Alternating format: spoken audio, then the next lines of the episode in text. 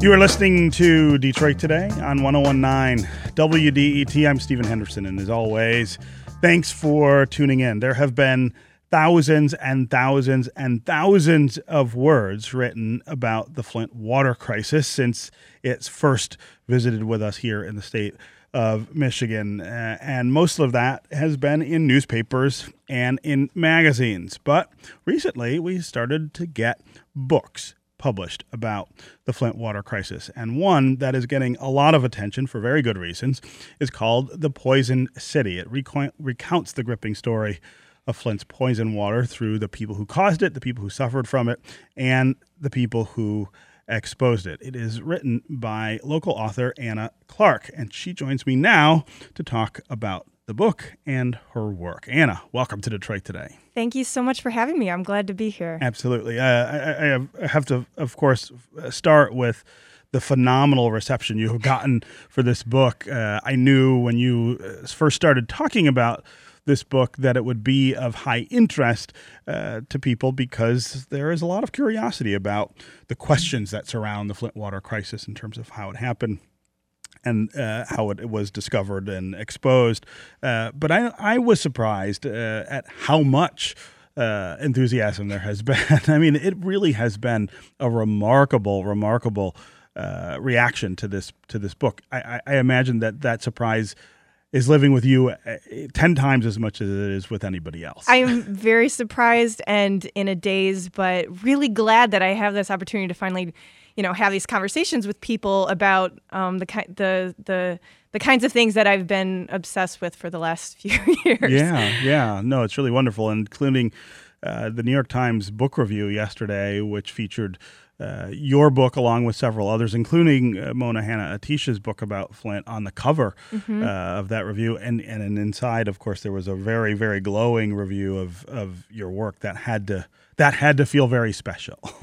I I I don't even see. I don't even know what to say. I'm stuttering. I'm a writer, and I and I'm and I'm losing You're my out words. Of it's, words it's, right? it's really exciting, and it's a little conflicted too, right? You know, because like of course I'm you know I've I've wanted to be a writer since I was a little girl, so mm-hmm. I'm I'm thrilled to have the opportunity to have have a book out there that people are reading. But of course, it's also a very complicated and sad story too, mm-hmm. and and that mm-hmm. and that um and and that trying to I want to make sure I stay focused on that because you know the main the main the main thing here is what happened to Flint and less what's happening to me. Sure, sure. So so let's talk about the book and the story that unfolds inside of it. Uh, a lot of people I think uh, believe they know a lot about the, the, the Flint water crisis. Uh, in this book, I, I think it's fair to say you learn a lot of things that you wouldn't have known before, and the way that that you're able to sort of take people through the detail of what happened and why I think is is incredibly impressive. Talk about from your perspective though what you want people to come away from reading this book believing that they maybe didn't know or believe before. Right. So yes, um so I'm a journalist. I've written, I write articles, mm-hmm. you know, but having the opportunity to do this like longer look at a complicated story is has been great mm-hmm. because mm-hmm. it is it is a bigger story um, than uh, can f- be fit into just sort of a, a one dispatch or another. You know, what I really wanted to do was talk about what made the city of Flint vulnerable in the first place. You mm-hmm. know, the mm-hmm. history mm-hmm. of um, urban policies that um, systematically disinvested in it and other cities, including here in Detroit, and also, you know.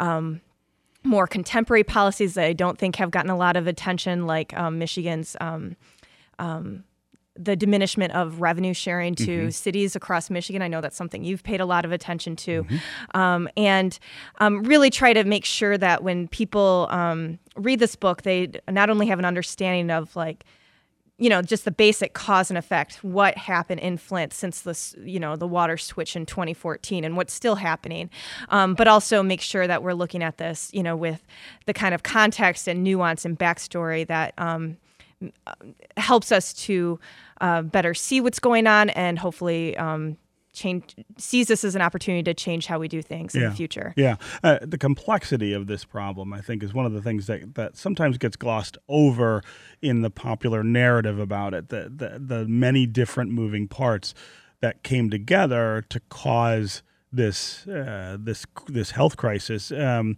and, and, as you point out, this is this is uh, a long, long story, right? Uh, Flint didn't wake up in 2014, change the water, and all of a sudden have this this problem. Uh, this goes back decades to not just uh, federal policy, but also state policy with regard to cities, but also with regard to, to water and an environment. Uh, right. This is this is something that we all uh, have, I think, watched unfold for a really long time. Right. Yeah. And it's, I mean, it's so interesting because, you know, having the opportunity to get this book out there, I'm having these conversations both with, you know, folks who've had this sort of more or less up close experience of what's been going on in Flint, like here in Michigan, you know, where, um, you know, we've had, you know been following news story local news stories for years now mm-hmm. about what's been going on um, and also we're seeing you know how similar dynamics are playing out in other cities all across the state and then also having that opportunity to like have this um, conversation outside of the state where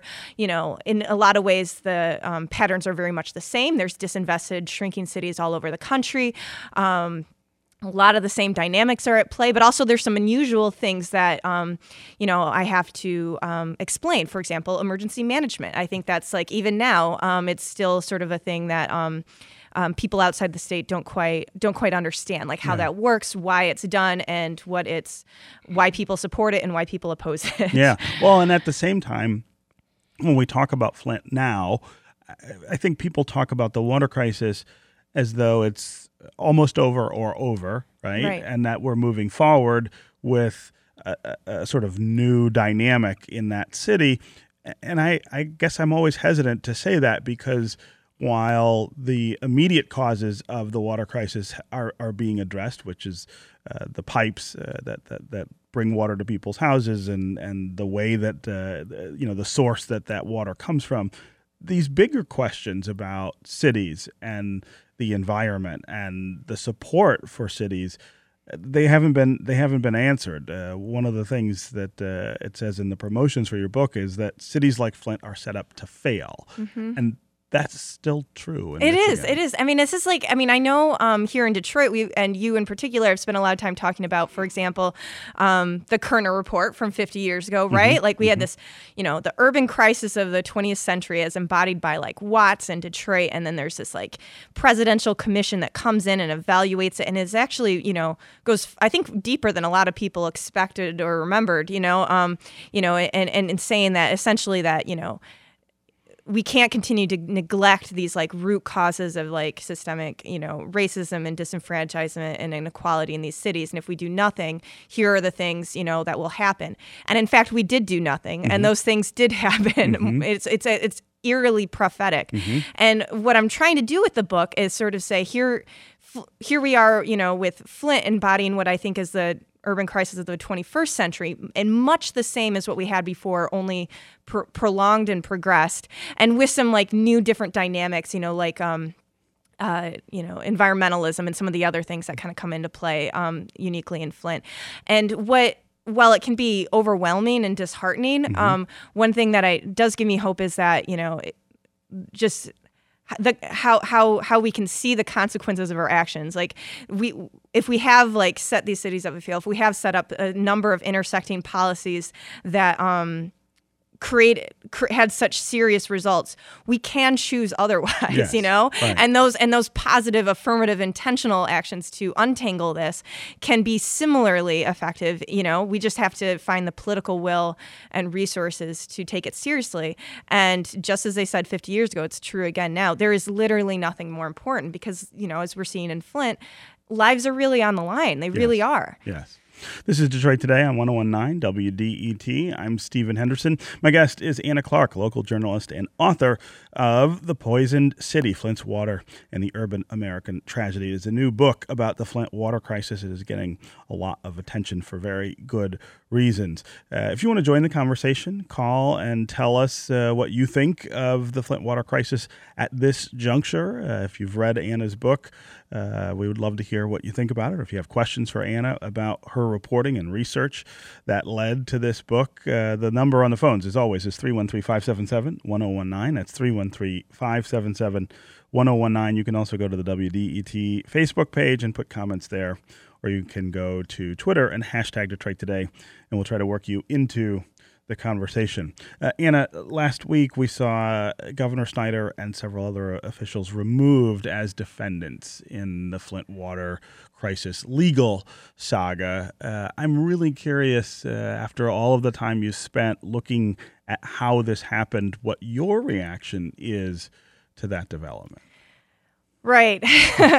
well, well, I will say first of all, like one of the reasons it was challenging to finish the book and turn it in is that there is so much that is unanswered and yes. undone, right? Yes. And the legal story is, of course, you know, prominent in people's minds, and it's it's truly going to take just years and years and years for all mm-hmm. this settles all this um, settles down. So there's a class action suit you mentioned. There was another class action suit that's um, had a settlement that is why these pipes are being replaced. There's I don't even know how many individual lawsuits um, going on, and then of course the attorney general and governor candidates, um, you know, uh, mm-hmm. uh, uh, criminal and civil investigation into into these. Um, into a, a, number of officials, mostly who, those who work at the state health and environmental departments, and it's um, there's a lot going on with it, and mm-hmm. and I think one of the things that we're seeing um, though is that we're finding that the way our legal system is set up, both in the laws that we have and the legal structures we have, it's not very well equipped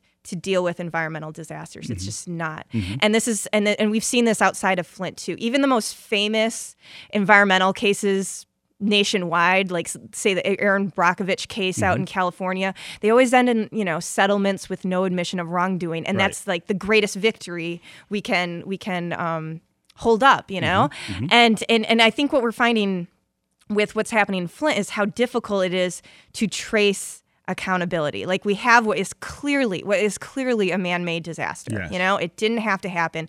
Active choices um, caused it to happen, and then allowed it to happen for far longer than it should have.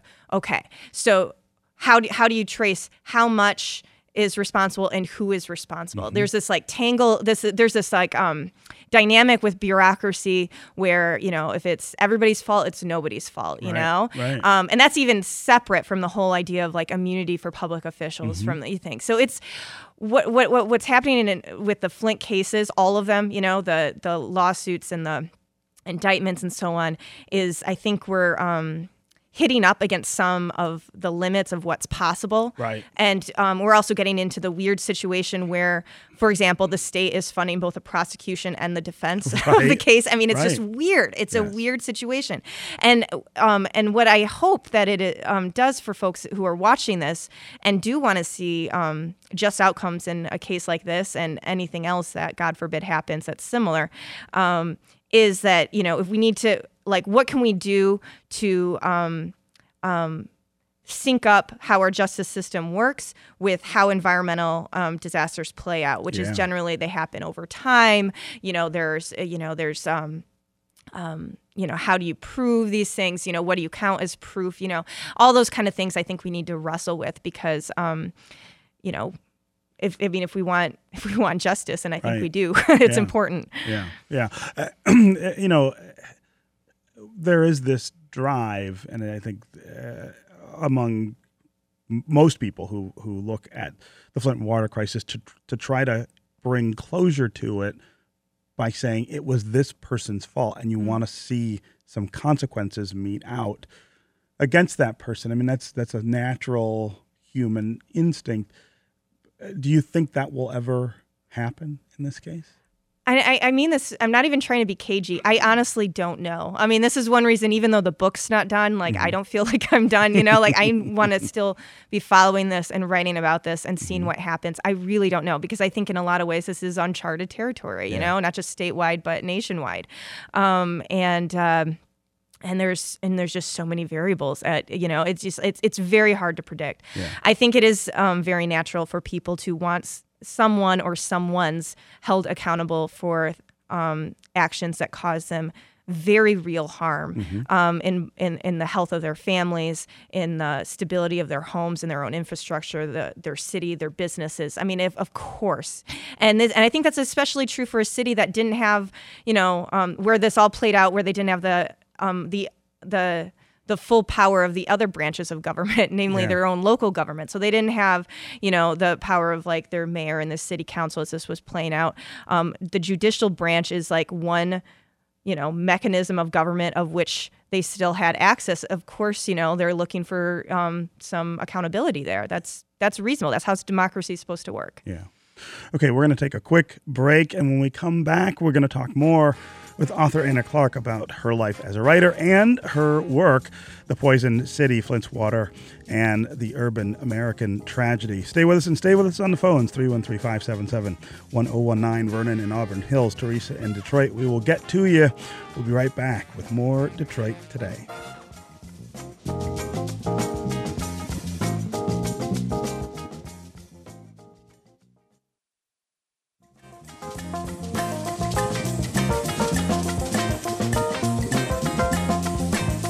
You're listening to Detroit Today on 1019 WDET. I'm Stephen Henderson. And as always, thanks for tuning in. My guest is Anna Clark. She's a local journalist and author of The Poisoned City, Flint's Water, and the Urban American Tragedy. We're talking about her book. We're talking about the Flint water crisis.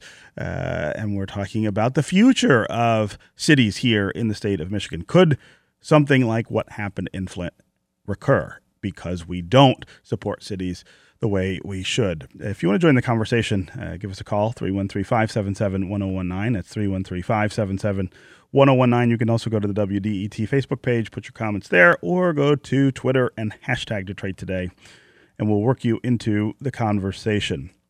Let's go to Teresa in Detroit. Teresa, welcome to Detroit Today. Hi, thank Hey. you. Uh-huh. Uh, I think I'm a social worker and I see kids who have poisoning. And I think that the Flint water crisis mm-hmm. is a form of, of, of genocide. I think it, yes, definitely can happen again. And I think, and I'm not going to mention any names, but I think there's a certain political party that gives appoint, political appointments to hacks who don't know what they're doing. And that's what happened in Flint. That people had no idea they could poison people like that because they had no idea what they're doing. Yeah. And you can stop all that tomorrow. Uh, Teresa, yeah, tomorrow, uh, election day, right? That's what you're referring to, I assume. Uh, Teresa, thanks very much for the the call uh, and the comments. You know, that word genocide, very powerful. Uh, there are a lot of other words been described, uh, used to describe what happened in in Flint, but the the question of intentionality, I think, is something that lurks in people's minds. That that somehow this was a function of people uh, not caring about kids because they were African Americans, not caring about a city because it was majority African American. What is your sense of the power of that in this in this narrative, given all the research you've done? Sure. Yeah. I mean, it's it's it's a big question, and and it's not actually the first time I've heard somebody use the word genocide to describe what happened there. I mm-hmm. mean, that's I mean, that, I think what people are trying to get at is like how how targeted it seems like this city has been, and not just with the water crisis, but just with this like with this you know just one emergency after another um, over over years, and also you know like the narrative of this is that the you know the city um, switched its water source because it wanted to um, save money, right? and even that's like kind of conflicted when you like look back at it. There was a lot of disputing reports. It wasn't very clear at all that um, it was going to result in more affordable bills for people if they essentially built an entirely new water system and started treating it itself. It, it wasn't. It didn't actually. It, I mean, it's it.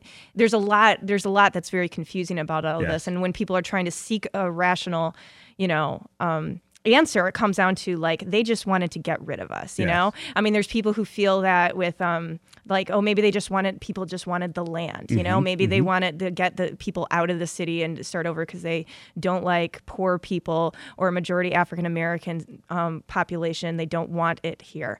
Um, i mean I, I mean i think this like speaks to this like very deep pain people are feeling. And also you know this this sort of um the pain that this happened at all and then um, on top of a number of other you know um, disasters that have gone on for decades and of which there has been no accountability for either. Mm-hmm. And then also, of course, the dismissiveness that went on for years. Because when you look back, I mean, residents were very literally speaking up about problems with the water within weeks of the switch, within weeks. And they're doing everything you should do. They were going to public meetings. They were, um, put, you know, issuing like complaints and questions to the city, state, and federal governments, EPA, mm-hmm. you know. Um, they were, they had protests. They did everything they could do. Um, they lobbied in Lansing. They mapped out where it seemed like water problems were showing up and they weren't heard. Yeah. And you know, and when and it's very difficult to see that as something that's separate from the fact that it is a largely poor, largely African American community that has historically been unheard and dismissed. It right. just it comes in context of that. Yeah. Uh, again, thanks very much for the call and the comments. Vernon in Auburn Hills, you're up next. Uh, thank you for taking my call, Stephen. Sure. Great show as uh, always. Thank you. I have I have to disagree with uh, the caller before me, and uh, it is not. I don't feel it's genocide. Um, when you take the lead levels, the worst lead levels that were recorded in Flint, they were far less than the lead levels in the city of Detroit in the 50s when they put those lead pipes in when they were brand new. That's when I grew up. We had lead paint. We were swimming in lead, but we, we had better test scores because we did our homework. We can't use lead as a crutch and as an excuse. Hmm. I think it's wrong. Okay, uh, uh, Vernon, I, I really appreciate the call. Uh, and the comments. Uh, Anna, that's something that we're hearing not just from Vernon in Auburn Hills, uh, but from uh, other people who say that our descriptions of what happened in Flint are hyperbolic. There was a uh, an op-ed in the New York Times that said, "Stop saying." Children in Flint were poisoned. Uh, they didn't like that term. Uh, there was uh, a piece in Mother Jones in February that talked about uh, stop saying that lead in Flint turned children into idiots. th- th- there is this counter narrative that says this was a bad thing to happen. It wasn't the worst thing. Right. So yes, um, that's true. There's and there's some things that I think I um, really connect with on that. Like for one, you know, the the the this isn't a um, this generation of Flint children are, you know, bright and brilliant and beautiful people with f- futures ahead of them, mm-hmm. right? Like I don't want, I don't want how we talk about what happened to, you know, erase their potential. I don't want them to um, not believe in their own capabilities, or their teachers or their families to believe in their own capabilities. And and it's absolutely true that um, the way lead works, not all the folks are going to, you know, exhibit symptoms of lead poisoning. Right. They're just not, you know, right. and and that's partly true also because there's a lot of recovery efforts going on and expanded healthcare, and that's great, you right. know. And also, I agree with the caller that this isn't a, just a problem of Flint when it comes to lead, right? We have lead. Um, uh, running through um, the drinking water infrastructure of this entire country. We have right. in, in, poor and wealthier communities, um, we have the lead service lines as well as plumbing fixtures and um, other devices lead is one of the world's best known neurotoxins. We mm-hmm. know it. Mm-hmm. Um, there's a reason those pipes are now banned from. Um, you can't do it. You right. can't put them in anymore. But we never got rid of them. We never like extracted them, and now we have a um, a real challenge to deal with here, right? Um, so absolutely, I think like communities outside of Flint need to be looking seriously at what's going on with their own infrastructure, mm-hmm. and we also need to think as a nation what we expect in our environmental regulations for drinking water, which does allow some lead in their water. But I also think it's um, a unique situation that happened in Flint. I think poison is appropriate since any amount of lead is toxic, right, and right. of course, lead isn't the only problem that happened with water contamination. And since and since you exposed an entire city to this uh, problem by making a choice, and I think that has uh, everything to do with it. Okay, Anna Clark local journalist and author of The Poisoned City, Flint's Water, and the Urban American Tragedy. Thanks for being here on Detroit Today. Thank you so much. Yeah, I'll be back tomorrow. I hope you will too. This is 1019 WDET, Detroit's public radio station and community service of Wayne State University. We'll see you tomorrow.